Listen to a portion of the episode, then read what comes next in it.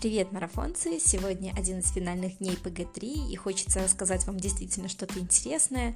И я решила сегодня достать из своих фармацевтических закромов немножко информации.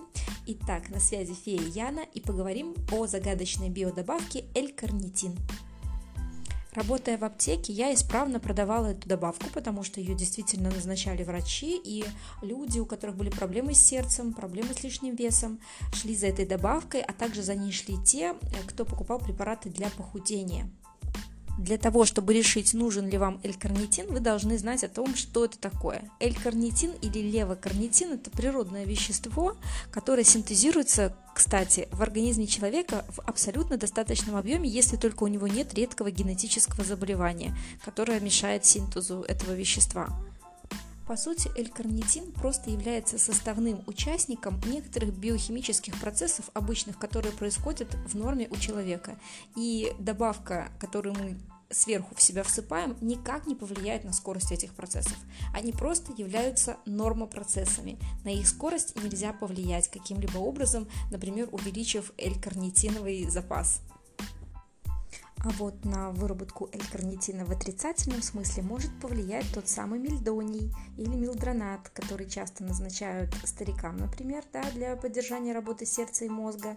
И вот он-то как раз и снижает синтез Л-карнитина, то есть он может повлиять в отрицательную сторону. До сих пор за много лет исследований нигде не нашлось действительно хороших исследований, которые бы показали связь приема биодобавок с повышением, например, там, силы, выносливости спортсмена, либо же там каких-то невероятных ускорениях метаболизма. Никаких доказательств нет. Л-карнитин просто существует внутри нас, и прием его с биодобавками либо с напитками никаким образом не влияет на его внутреннее количество или наши внутренние процессы. Я специально пересмотрела, какие же есть публикации на эту тему, и очень здорово продвигают свой продукт фирмы-производители БАДов. Они пишут, что в комплексном лечении, например, какой-нибудь ишемической болезни, был использован Л-карнитин, и больной там очень хорошо себя чувствовал. Но проблема в том, что больного лечили не только Л-карнитином, он получал огромный комплекс препаратов, и Л-карнитин просто давал ему, не знаю, там, возможно, спонсор, производитель.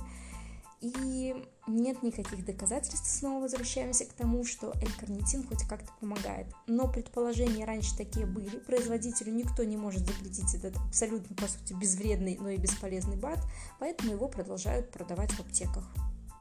Источники любых публикаций о пользе добавок с Л-карнитином не имеют под собой никакого абсолютно научного обоснования.